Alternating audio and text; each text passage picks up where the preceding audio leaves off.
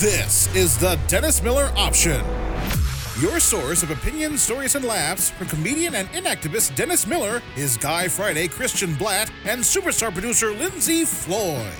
On today's show, comedian Bill Burr. And now, it's him, Dennis Miller. Hey, folks. Welcome to the Dennis Miller Option. I think later we're going to be joined by comic extraordinaire Bill Burr. And you are correct, sir. He's got his 6th special out right now, I see. And he shot it in England. It's called Paper Tiger, 6-hour-long special. It's streaming on Netflix. He shot it at Royal Albert Hall. I'm always enamored of where Bill shoots his specials because I know he shot one at Ryman Auditorium in Nashville, where I have worked. And after watching the Ken Burns documentary, The Civil War, and being reminded of that view from that stage, I thought, my God, how blessed I am as a performer that I can look up and remember the shape of those windows at the back of the auditorium while I was on stage.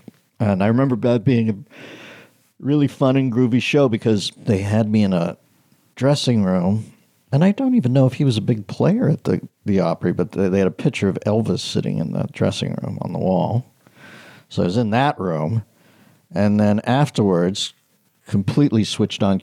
Vince Vaughn turns up unexpectedly. He's in town doing something, and he saw the show and came back to visit. I always loved Vince. And he had the little kid who wanted the shotgun from The Christmas Story with him. Oh, Peter Billingsley, yeah. Yeah, he's like I think he's transitioned. He's Barbara Billingsley. Leave it to Beaver. Or what is that called? Leave the Beaver. Beav. What are we doing today, Christian? Well, we have a lovely voicemail from a man named Jim in Florida who he was having trouble with the voicemail. You know my history with Jim in Florida. Oh, I do. Yeah. All right. But we persevered, and I was able to help him actually leave this voicemail. So I wanted to make sure we got to it. I just want to say your show is phenomenal, and it always has been, both Blackcast and the Miller shows. Nice. I was in Colombia on an anti-narcotic program in a mobile base and on a rotation, and I would sometimes come back to the United States. I would record all of your radio shows when you were on the radio, and then I would keep them and listen to one a night. I was in the jungle on a mobile base, and they kept my sanity. And I just wanted to thank you for that. I think your shows are wonderful. I love the Orson Bean shows. I'm sorry, I forgot to mention something. I love Lindsay's laugh. It's absolutely the greatest part of the show. And you can turn it up as far as I'm concerned. Also, Dennis, you can sing whenever you like. It's fine with me. Thank you. Bye-bye, birdie. Was that Rob? No. That's a real guy named Jim in Florida. Oh, you're kidding me. Yeah. I thought it was Rob Lurch. No, Rob Lurch is in Tokyo right now. He doesn't have any time for us. What is he doing in Tokyo, for God's sake? Sightseeing. And you know what I mean. I know he's over there. He always goes over and sees what will be in next season in Asian spin fuck chat. Well, yeah. You know, they're changing it every year, the armrests, the apertures. And Rob likes to go over there and act as an American business conduit for the spin fuck chat. Honest to God, that's why I left. I was wondering why you were laughing. Crazy Rob Lurch. Makes perfect sense. Well, it sounded like Gene Simmons a little, didn't it? Right. Listen to the very beginning, just not for the self-aggrandizement. No. I just want you to hear the way he clips a word at the end. It reminded me of Rob's impression of Gene. I just want to say your show is phenomenal, and it always has been, both Blackcast and the Miller shows. I was in Colombia on an anti-narcotic. We've got Kiss condoms and Kiss caskets. We'll get you coming and going. Oh, I'm watching footage of some woman who went over the fence, and she's standing in a lion's den. She's so fucking stupid, the lion won't eat her because he's afraid it's contagious. He's like, what's wrong with this one? That's when you know you're stupid, when the lion looks up and says, you know, I crave flesh, and you're obviously a big girl, but you are so stupid.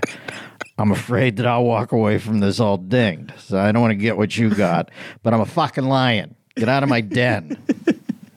Oh, Christ, it's the end of the world as we know it.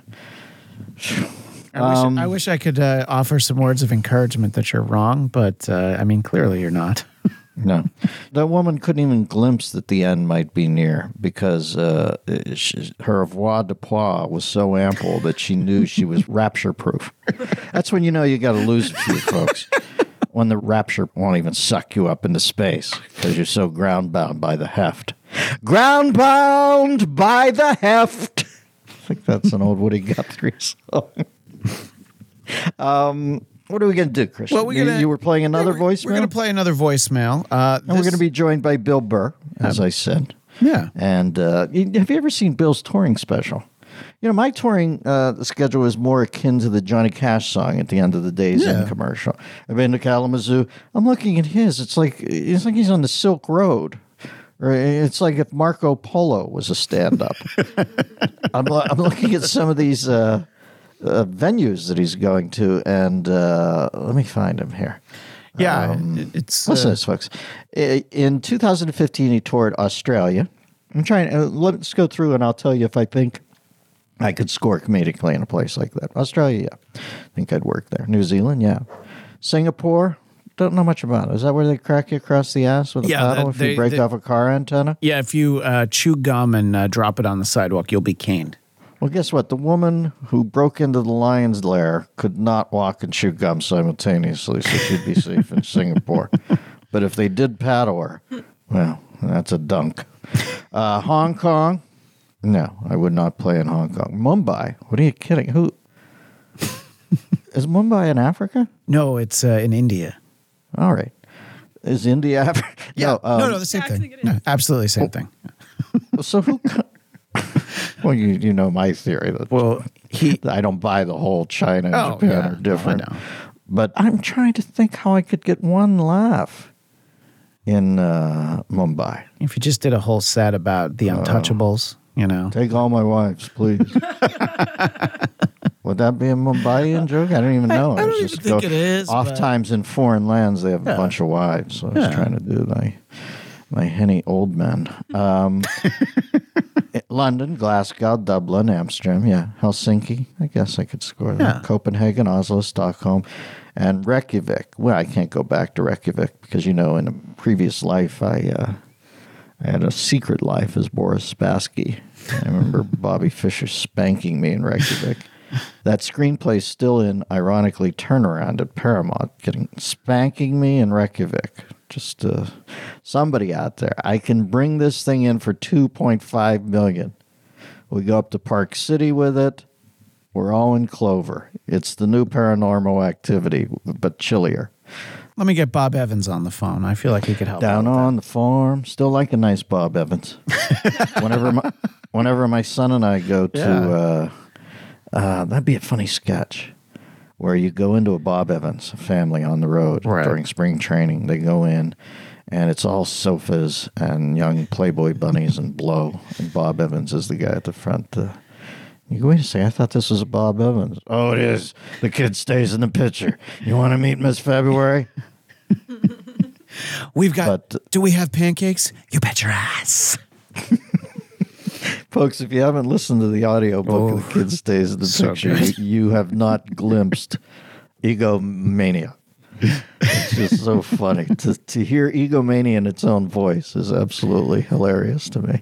And But Bob Evans, what's my go-to order when I get believe it or not, when my sons and I go down to spring training, and I hope to get both of them some year. It seems like we're always on a rotation thing because one's busier the other one. We go down to see the Mets, and there's a great Bob Evans down there in Port St. Lucie that we go to at night, and I always get the open-faced turkey sandwich with a nice cranberry jelly. That sounds nice. Some mashed spuds. I go with corn. I know it's not for everybody. No. But what do I... Hey, do I have to call and clear giblets with you? No, I don't think so. And then I get an Arnold Palmer. Oddly, not to drink. Literally, Arnold Palmer comes over and serves me and then drops grapes in my mouth. What's a Jack Nicklaus drink, by the way? What would that be? He's the Golden Bear. So it would be half berry, Golden Bear. All right. And half... urine. Can I have a Jack Nicklaus? What is that? Well, half berry juice and half Chilean plain wreck, drink your own urine. Okay, well, can you provide the urine, or do you trust the kid who's working lime back? Always take your own urine if you're going to order a Golden Bear. Yeah, I think if nobody takes anything else away from this podcast, whether it be this week or any, I think it's that, really. I wonder if the Donner Party had a sommelier where, you're about to munch your second cousin, Jethro. Sure. And you look up, and as you're just about to ingest his calf muscle, you say, white or red with this? I like a nice rosé with Jethro's calf. Well, play me something, Christian. Yeah, we got another voicemail we can play. We'll play voicemail number 10. What are people nuts? They're still showing this woman. This and she's waving to the... What an asshole. To the giraffes. I would have served her right if the lion... The giraffes are so mortified by her behavior, they're cranking their necks in. Yeah. At some point, the giraffes have some sort of a handle on the side of their neck. It's like one of those... sun porch things that you put up, you can crank it up. And the giraffes are so mortified that they have to look down on this woman from above, and she's such a moron. This makes me not believe in God that she doesn't get munched here. Is that too harsh? Well, I think you should be discouraging. But what is she thinking there when she goes in? Is that how screwed up kids are now with getting on YouTube? You know who you should ask? Does she not understand that a lion, that she's like one in a million chance she's not dead today? I think we have the perfect person for you to ask about a woman jumping the fence, going into the lion's den and not being eaten. That would be comedian Bill Burr, who joins us now. Bill. Hey, what's going on, Dennis? How are you? I'm watching TV here. I've got this fat chick walking into a lion's lair in Central Park or something. Have you seen this clip yet? No. It's another kid who wants a selfie. Literally, Bill, she jumps the habitat fence at this zoo and is walking in, and the lion's looking up at her. You can see the lion looking at her. There's nothing between her and the lion. Now, this is all just to get some selfie footage.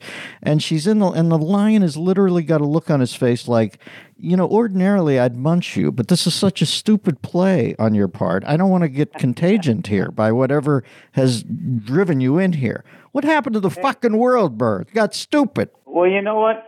First of all, props to that lion for laying off the ribeye today. He definitely knew it. He definitely knew it smelled funny, so he stayed away from it. But something. What's happening to the world is there's too many things to look at, and the only things that get views, which earns advertising money, is people acting like idiots or yelling at each other. So you get a total misread of what's going on out there. That a lady doing that is not the normal person. Right. Like people, it's just not a good gauge, and then it just makes you. I kind of got off social media in a way, other than promoting my dates, because it just makes you just. It's like watching the Jerry Springer show back in the day, where you saw the Mount Rushmore of horrible people from every race. Like everybody was represented by the dumbest. So I try to stay away from it. That's a good point. We're talking to Bill Burr, and he is state-of-the-art right now, folks. He and Chappelle's specials. I haven't seen Aziz's, but no doubt he's working out some angst because he had a date that went wrong. He asked somebody to go Dutch in 1992, and he's still paying for it. But I saw Bill and Dave's. Bill's 6th hour-long special, Paper Tiger, is streaming now on Netflix. Let's talk about the holidays. I know, crazy early to talk about the holidays, but trust me. You don't want to go through another holiday season taking closed-mouth photos while everyone else is grinning ear to ear, do you? Getting a photo-ready smile starts now, and it's easier than ever with clear aligners from Candid. Candid aligners can help you straighten your teeth faster than traditional wire braces. Treatment takes just 6 months on average. An experienced orthodontist who is licensed in your state creates a custom treatment plan. Then they show you a 3D preview so you can see how your choppers will look after you're done. Candid's aligners are more comfortable, removable, and they are completely, and I mean completely, Claude Rains completely invisible. Candid ships your aligners directly to you, so there's no hassle of going to an orthodontist's office, and Candid costs 65% less than braces. You hear that? 2/3 less than braces. And with each aligner purchased, Candid donates $25 to Smile Train, who brings safe, 100% free cleft lip and palate treatment to children all around the globe. It's a mouthful, but that's what Candid does. So on the back end of the product you dig, you're helping somebody around the world, a kid with real problems. Get your photo-ready smile by the holidays. Go to candidco.com/Dennis and use code Dennis, again, to get $75 off. That's candidco.com/Dennis. That opens the Stargate. And then code Dennis for $75 off. Candidco.com/Dennis, code Dennis. As I said, I love the Burr shoots. I've played Ryman, and when I watched Ken Burns' documentary this week, I was in tears thinking I've been on that stage. He went right into the belly of the beast, Royal Albert Hall in London. How'd you find the British crowd, Billy? I mean, it looked good on TV. How'd you find them? They're great. It's one of those things with, like, streaming television that everybody around the world can now see you. So it's like if I did my jokes to everybody in London, 80% would be like, I don't know what the hell this guy's talking about, but all I need is a couple thousand people to show up that get me, and I'm good. So I did do some warm-up dates before. I did Liverpool and a couple other places out there just so I could, because every country kind of has like its own little rhythm, and there was a few things. I couldn't say Stedman. I had to say Oprah Winfrey's husband.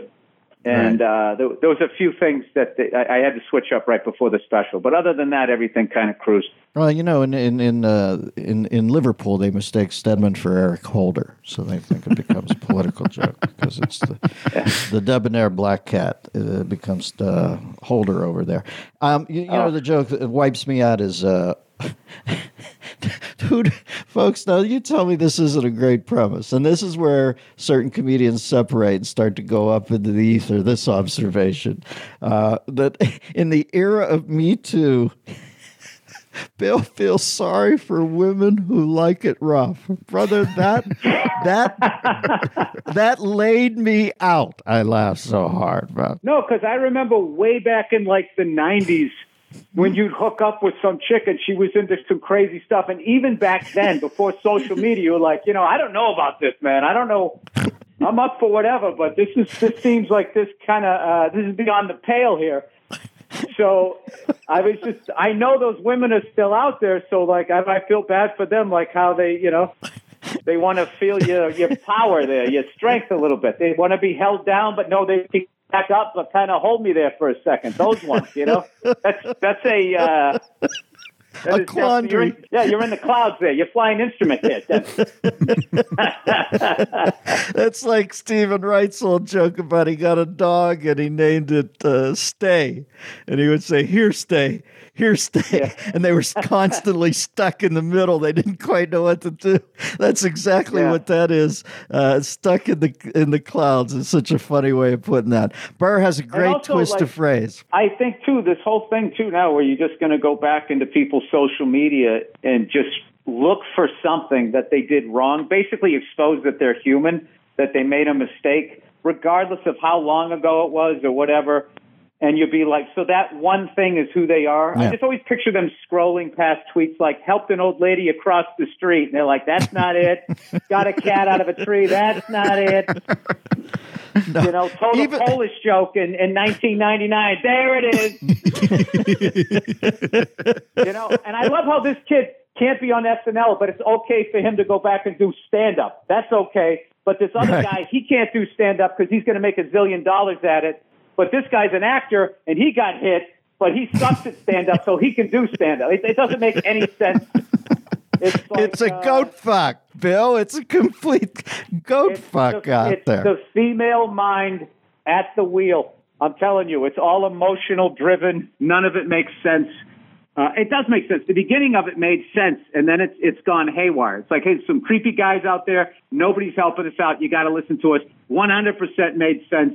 And then it just quickly, I don't know what happened. And then all of a sudden it just became, you know, way back, you were on Friendster. It's just like, oh, Jesus, Friendster? What are we doing, 2002 now? I know. It's like the McCarthy hearings with a search engine. At least there you had to fuck up right in front of Roy Cohn to pay the price. Now, for Christ's sake, they are going back. Archaeological digs on pre-puberty notions can ruin you in the middle of your life. It's crazy what's happening. What I do love, though, is now people are starting to investigate the people that are outing people, and then they're getting busted. And I love, like, these people, they act like they're doing it for society. And on the top of their Twitter page is they use it as like an IMDb credit. Like, I'm the guy who, you know, made that guy on the Weather Channel lose his career. Like, so it's just like, well, how much do you care then? If you're like, that becomes your calling card and you're making money off of it. So I think it's going to, you know, I hope going back to the middle. But hey, listen, this is the deal. In a way, we deserve it because we weren't listening for so long. So then what happens is there's going to be this overcorrection. And then in the middle, I do believe that free speech and due process are going to make a big comeback.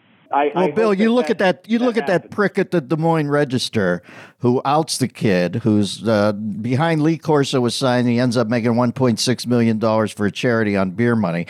Great story. This kid, this prick for the Des Moines Register goes back, outs him, and I see it came back around on the kid this week. But this is how clueless this generation can be. The kid who outed the kid and then got whacked because he had put up stuff that, quite frankly, was more egregious than the kid he got fired. He was whining about it. It was on.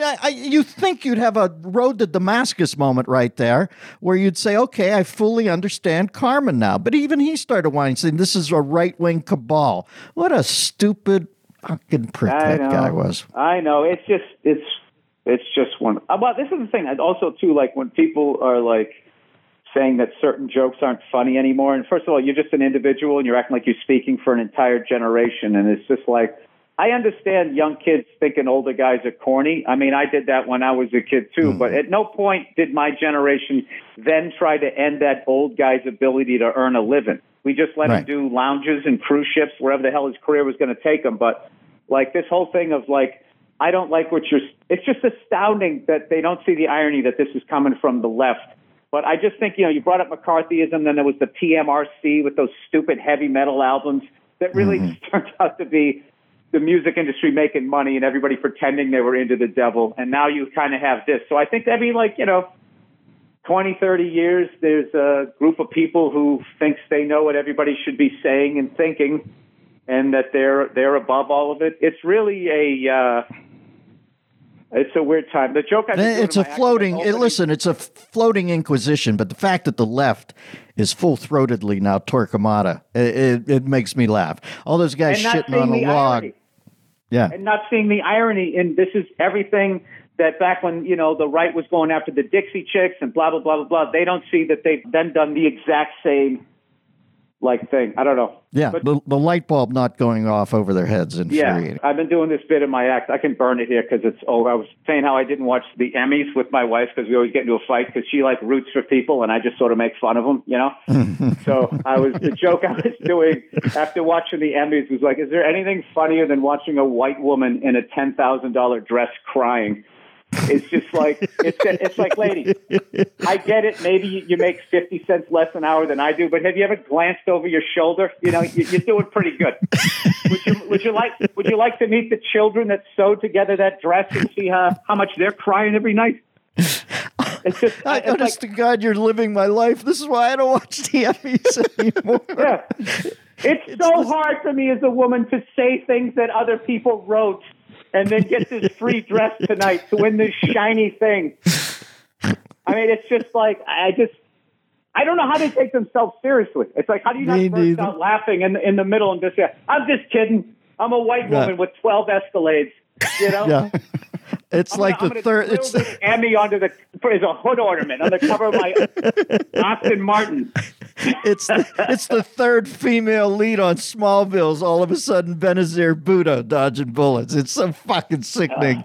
It makes me. Just once in my life, I want to understand one of your references. As much as I read, you're over the horizon. Well, I'm just saying there was a sitcom or a nighttime thing called Smallville, and you've always got a young girl who wins the best supporting guest arc or something, and she's up there holding the award up like she's storming the Bastille. It's unbelievable to me how seriously they take them. White women crying and then actors just taking it so seriously.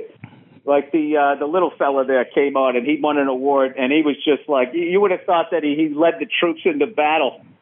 I'm just sitting there laughing during his whole speech. Going, is this guy really taking it this seriously? Yeah. I don't know. You know what it reminded me of, Bill? It's like this series that you had that other great observation about when they take it that seriously. It always reminds me of the male feminist, who is a particular.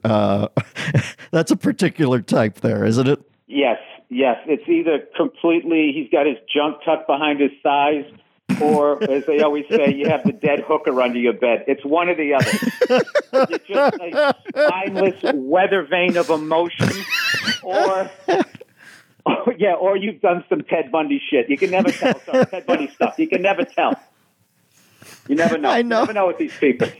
It's like that fucker who's over making donations to the DNC. They find out somebody puts up a doorbell cam, finds out he's parading young black guys in there and feeding them opioids. And, you know, that it's always that cat who's got way, way too much tucked away. And he has to, what was it? Andrew Carnegie, after he sent in the Pinkertons to shoot up guys at the East Homestead Works outside, then he developed libraries so he could sleep at night. There's always some compensatory gesture from the guy who started the problems in the first place. Yeah, that's like on American Greed. They steal all the money and then they throw lavish parties for all their friends and everything because they're just so guilty with all that blood money.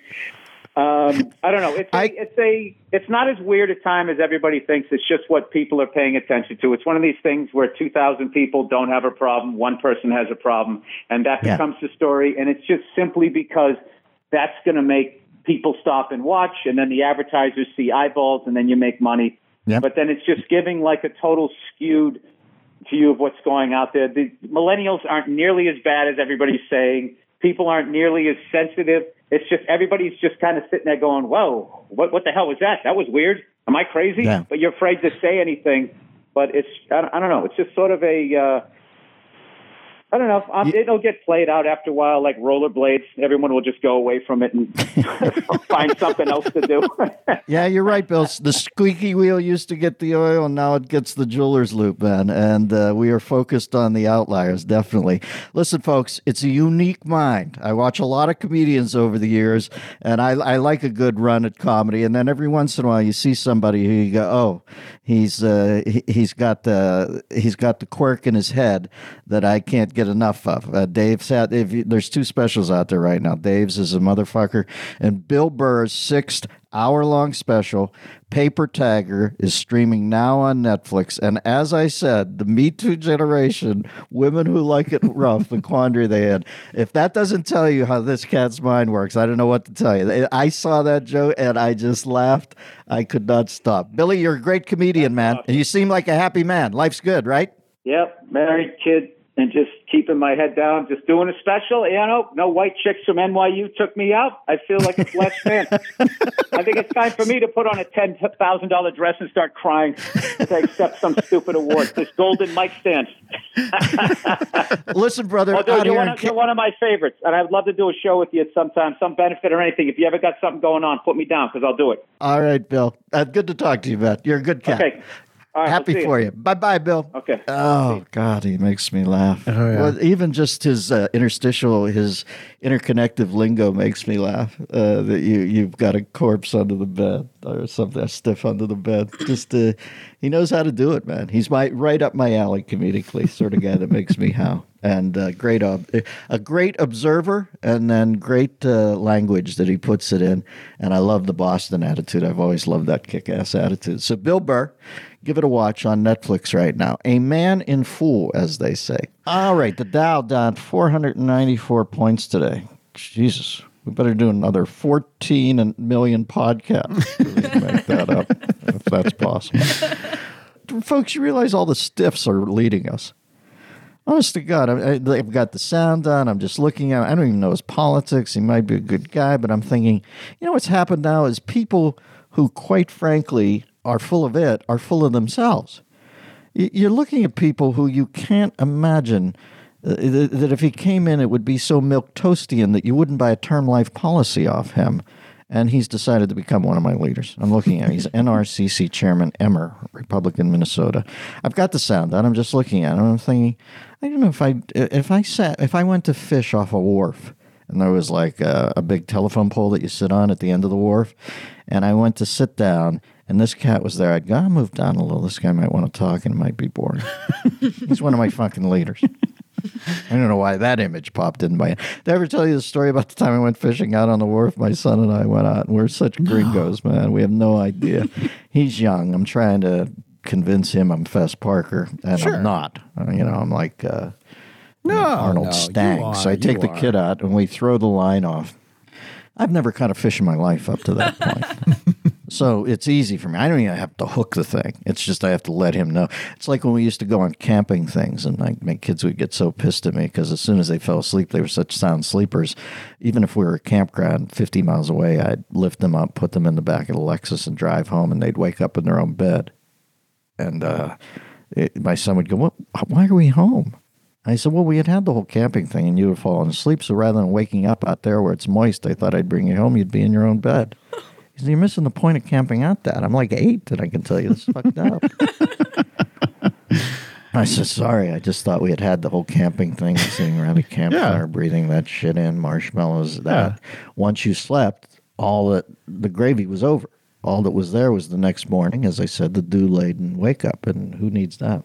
But they didn't understand it. I think they hold it against me, as they should to this day. Anyway, I go fishing. I'm thinking, I don't even have to put a hook on this, because... you know, it's just it's a show of maleness to the sun, but I'm never going to catch a fish. I never caught a fish. I catch a fucking fish. It's pretty big. I bring the fish up, and I keep thinking, fall off the line. I don't want to have to deal with it. I don't know what to do with the fish now. Because it's not dead. No, it's flapping. Yeah. I get the fish all the way up to the wharf. I'm exhausted. I mean, literally, it's like 60 feet down to the ocean from the Santa Barbara Wharf, and I'm gassed. Yeah. I might as well be Hemingway and Islands in the Stream. I get the fish up. It's only like 5 inches long, but I'm exhausted. And I fling the fish over onto the wharf, and everybody's looking at my son's kind of juice that we caught a fish. And now I'm looking, and I'm thinking, I'm not going to take that off the hook. I don't know what the hell to do. I'm looking at it, and I don't have any fish tools with me. You know, people, Christ, it's the Tigris and Euphrates and needle nose pliers. Everybody there has got something. Wichita lineman belts with shit that you cut lines with, and that I'm just standing there with a coffee. And so I'm looking at it, and this little kid next to me, it looks like Robert Blake in Treasure of Sierra Madre selling the lotto ticket, looks up at me. And maybe I'm over-imagining it, but he's, you know, he's got sackcloth on, and he's looking at me like, what an amazing pussy I'm being. And the kid goes over, and he grabs the fishing line, the 15-pound test, and he wraps it around his hand once, picks the fish up a la Mike Vick, and just smashes it on the wharf. And the fish is now not flopping, and my son and I are just aghast at the violence of the world. And we went back in the car, went home, and watched SpongeBob. All right, that's my story. Fishing with Dad and emotional trauma. I have similar views on camping. I actually was just asked at a party of Heather, my wife, and I was like, "Oh, do you guys camp?" And I'm like, no. The reason we're married is that one of the first things we bonded over is how much we hate camping. And I stand by that, and my kids will never know what it's like. Wow. Maybe we'll do camping in the backyard. Well, I tried it a few times, and it ended up doing more damage because I did that twice to them. And I realized what an unsettling experience it must be to go, think you're in the great outdoors, wake up, and you're back in your own bed. Did it ever happen? Oh, yeah, we just dreamed the whole camping experience. Bad, unsettling, bad parenting. That's a place where I dropped the ball. I remember one night I took them to a sleepout at a friend's, and they were very young. That's the only way I could play this. And the sleepout was in the backyard of this guy's house. And I'm telling you, I'm pretty good up until you get into bed and you realize that you've now gone to sleep at 9. You know, so I'm on a camp out, and I can't change. I'm up till 12:30. I'm sitting in a fucking tent reading with one of those bad headlights. You feel like a jerk-off gynecologist out in Yellowstone Park or something. You've got headlamp. I'm reading a book in a tent, and the kid's asleep right away. And I've got 3.5 hours before I fall asleep. So anyway, we're around a campfire, and I tell that story about the bloody hook. You must know that story where the kids are making out. Yeah. way back in the 50s, and they hear a radio report about an insane person has escaped from the local insane asylum, The Hook. Keep an eye out for him. You'll know him. He has one right hand that is a hook, and he'll kill you with it. Something like that. Kids go back to making out, but the girl can't focus on her orgasm because the hook hangs like a hook over Damocles. And she said, let's get out of here. And he goes, oh, come on, we're making out. And then, come on, let's get out of here. Finally, she goes, go, or we won't see each other again. Kid says, okay, pulls out, pissed off. They get home. They open the door in the driveway to drop her off, and there's a bloody hook on the doorknob. This is when doorknobs were still hookable, yeah. You know, where they had like a... Not those green doorknobs that we have now. Yeah, not a green doorknob at all. This was just hanging there. So I tell the kids that story, and they're kind of into it. I tell it better than I did here. I'm trying to blow through this. And then I go up to the kitchen to get some water, and I take a coat hanger that I got, and I wrapped it in like white masking tape and dripped it in ketchup and hung it from the door. And went back down to the thing with my water. And I said, hey, kids, we've got some snacks up in the kitchen if you want to come up. And they go, sure, sure, chips, pretzels. We go up to, and it's hanging off the door. And not even for 1 second. My kid looks up and he goes, Dad. Like they didn't buy it for, I didn't even get a millisecond. You didn't even get anything. There's a bloody hook. They were like embryos. It must have been the most heavy-handed wink, wink, nod, nod joke ever. Because my kid looks up. He's still in his amniotic sac. He flanges it out like he's working at Mike. He says, try the veal. You know, he looks at me like, Dad, really? Did you think you were going to fall for that? Oh. I remember thinking kids are just too smart nowadays. I felt like such an asshole. And then guess what? The bloody hook guy used that to come up at us from behind.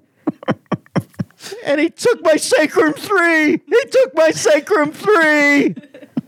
That's my Eric Roberts, Pope of Greenwich Village. Did you ever see that? He took my hand. I saw Pope of Greenwich Village once, but don't remember it that well. So I must be due to get back. It was Mickey Rourke before he got damaged. I did steal your line. I stole your line about Mickey Rourke recently because the topic of Iron Man 2 came up, and you convinced me that Mickey didn't even realize he was making a movie when he did that movie. Right. That was just Tuesday. Yeah, it was just Tuesday. You know, Mickey, you were in Iron Man. You played a damaged villain. Really? Christ, I don't even remember that. I thought I went shopping. I've never even met Robert Downey Jr. Somehow I feel they did. Just a few more voicemails I'd like to get to before the end here. Voicemail number 10, Dave from Long Island. I just want to say how much I love the podcast. It's quickly replaced all the others I previously were locked on. The recent interview with Stephanie Whittles-Wax It showed how you can do serious as well as comedy. I learned a lot from listening to that one. I also want to give a shout out to Christian and Lindsay. I've been checking out his Blackcast episodes. And the one with Lindsay led me to checking out her blog, where I learned about the tragic picnic table there in California. So keep up the great work. How sweet of you. I didn't know Lindsay had a blog. Fire her! Well, she's not monetizing it. No. So maybe we should fire her twice. All right. I don't think it's fair to call a blog. It was one post, but... That's good enough. Do you know when women choose not to monetize something, they only not monetize at 85% of the males not monetizing at 100%? I have heard that. Sorry. I look far and wide for any possible whining that can go on. I think it's clean the campsite before I leave. Just burn it down. Voicemail number 9, Cindy from Wisconsin. She's she's fired up, so I like this one. 3 things. 1, your interview with Ann Coulter. It was great. Thank you. I love her, but she's wrong about Trump, and you're right. And also, she's wrong about Chris Kovac, and you're right about that. He'll get eaten alive. Sorry. He has no chance. 2, Ken Burns. I'm a Johnny Cash fan, and not a huge country music fan, but the Civil War made me cry more than once, and so that's on my list. I can't wait to watch it. Thank you for that. 3, Judge Jeanine, awesome interview. She's so fun. About what's going to happen next. Dennis, I'm sorry to tell you this, but Civil War is coming. But I'm not negative about that because I don't see any other way through this mess. And there are a lot of people like me. We are so pissed off. We are so fucking mad. This has been done. And this travesty has to end. Hey, let me send you a hat. No, I don't. I wish we had it. I don't know what to say. You can hear that in her voice. Well, listen, I'm telling you, if there is another Civil War, I'm going to get the light stick thing, because I think it's going to be like a big rave, and I want to have those light sticks for a night battle. Yeah, I think something's coming. I don't want to say it. I'm a public figure, and then they accuse you of being the bring down, but you see how. Listen to the tremble in her voice. Yeah. For Christ's sake. And as far as this Chris Kobach, who is, what was his name again? I think Chris Kobach, who I thought was Carson's character, who would, put the envelope to his head. Come out in the turban. Yeah. But I'd vote for him. I'd vote for the Me great too, Kobach. In a second. Right after Trump does too. All I'll say is this. If Trump, they're always whining about Trump's manners. If Trump were presidential, he wouldn't be president. There, in a nutshell, that's what's up with Trump. And if Chris Kobach wants to go in there and do white glove safari service as far as fighting back these people who hate his fucking guts, good luck, because you're going to get slaughtered. Trump is president because he's not presidential. All right, Christian, I got to rock. I got to work out. We are all set. That is our time. Bye-bye. Thanks for listening to The Dennis Miller Option, exclusively on Westwood One. Tune in to new episodes every Tuesday and Thursday on the Westwood One app, westwood1.com, and on Apple Podcasts. And remember to rate, review, and share. Until next time, that's the show, and we are out of here.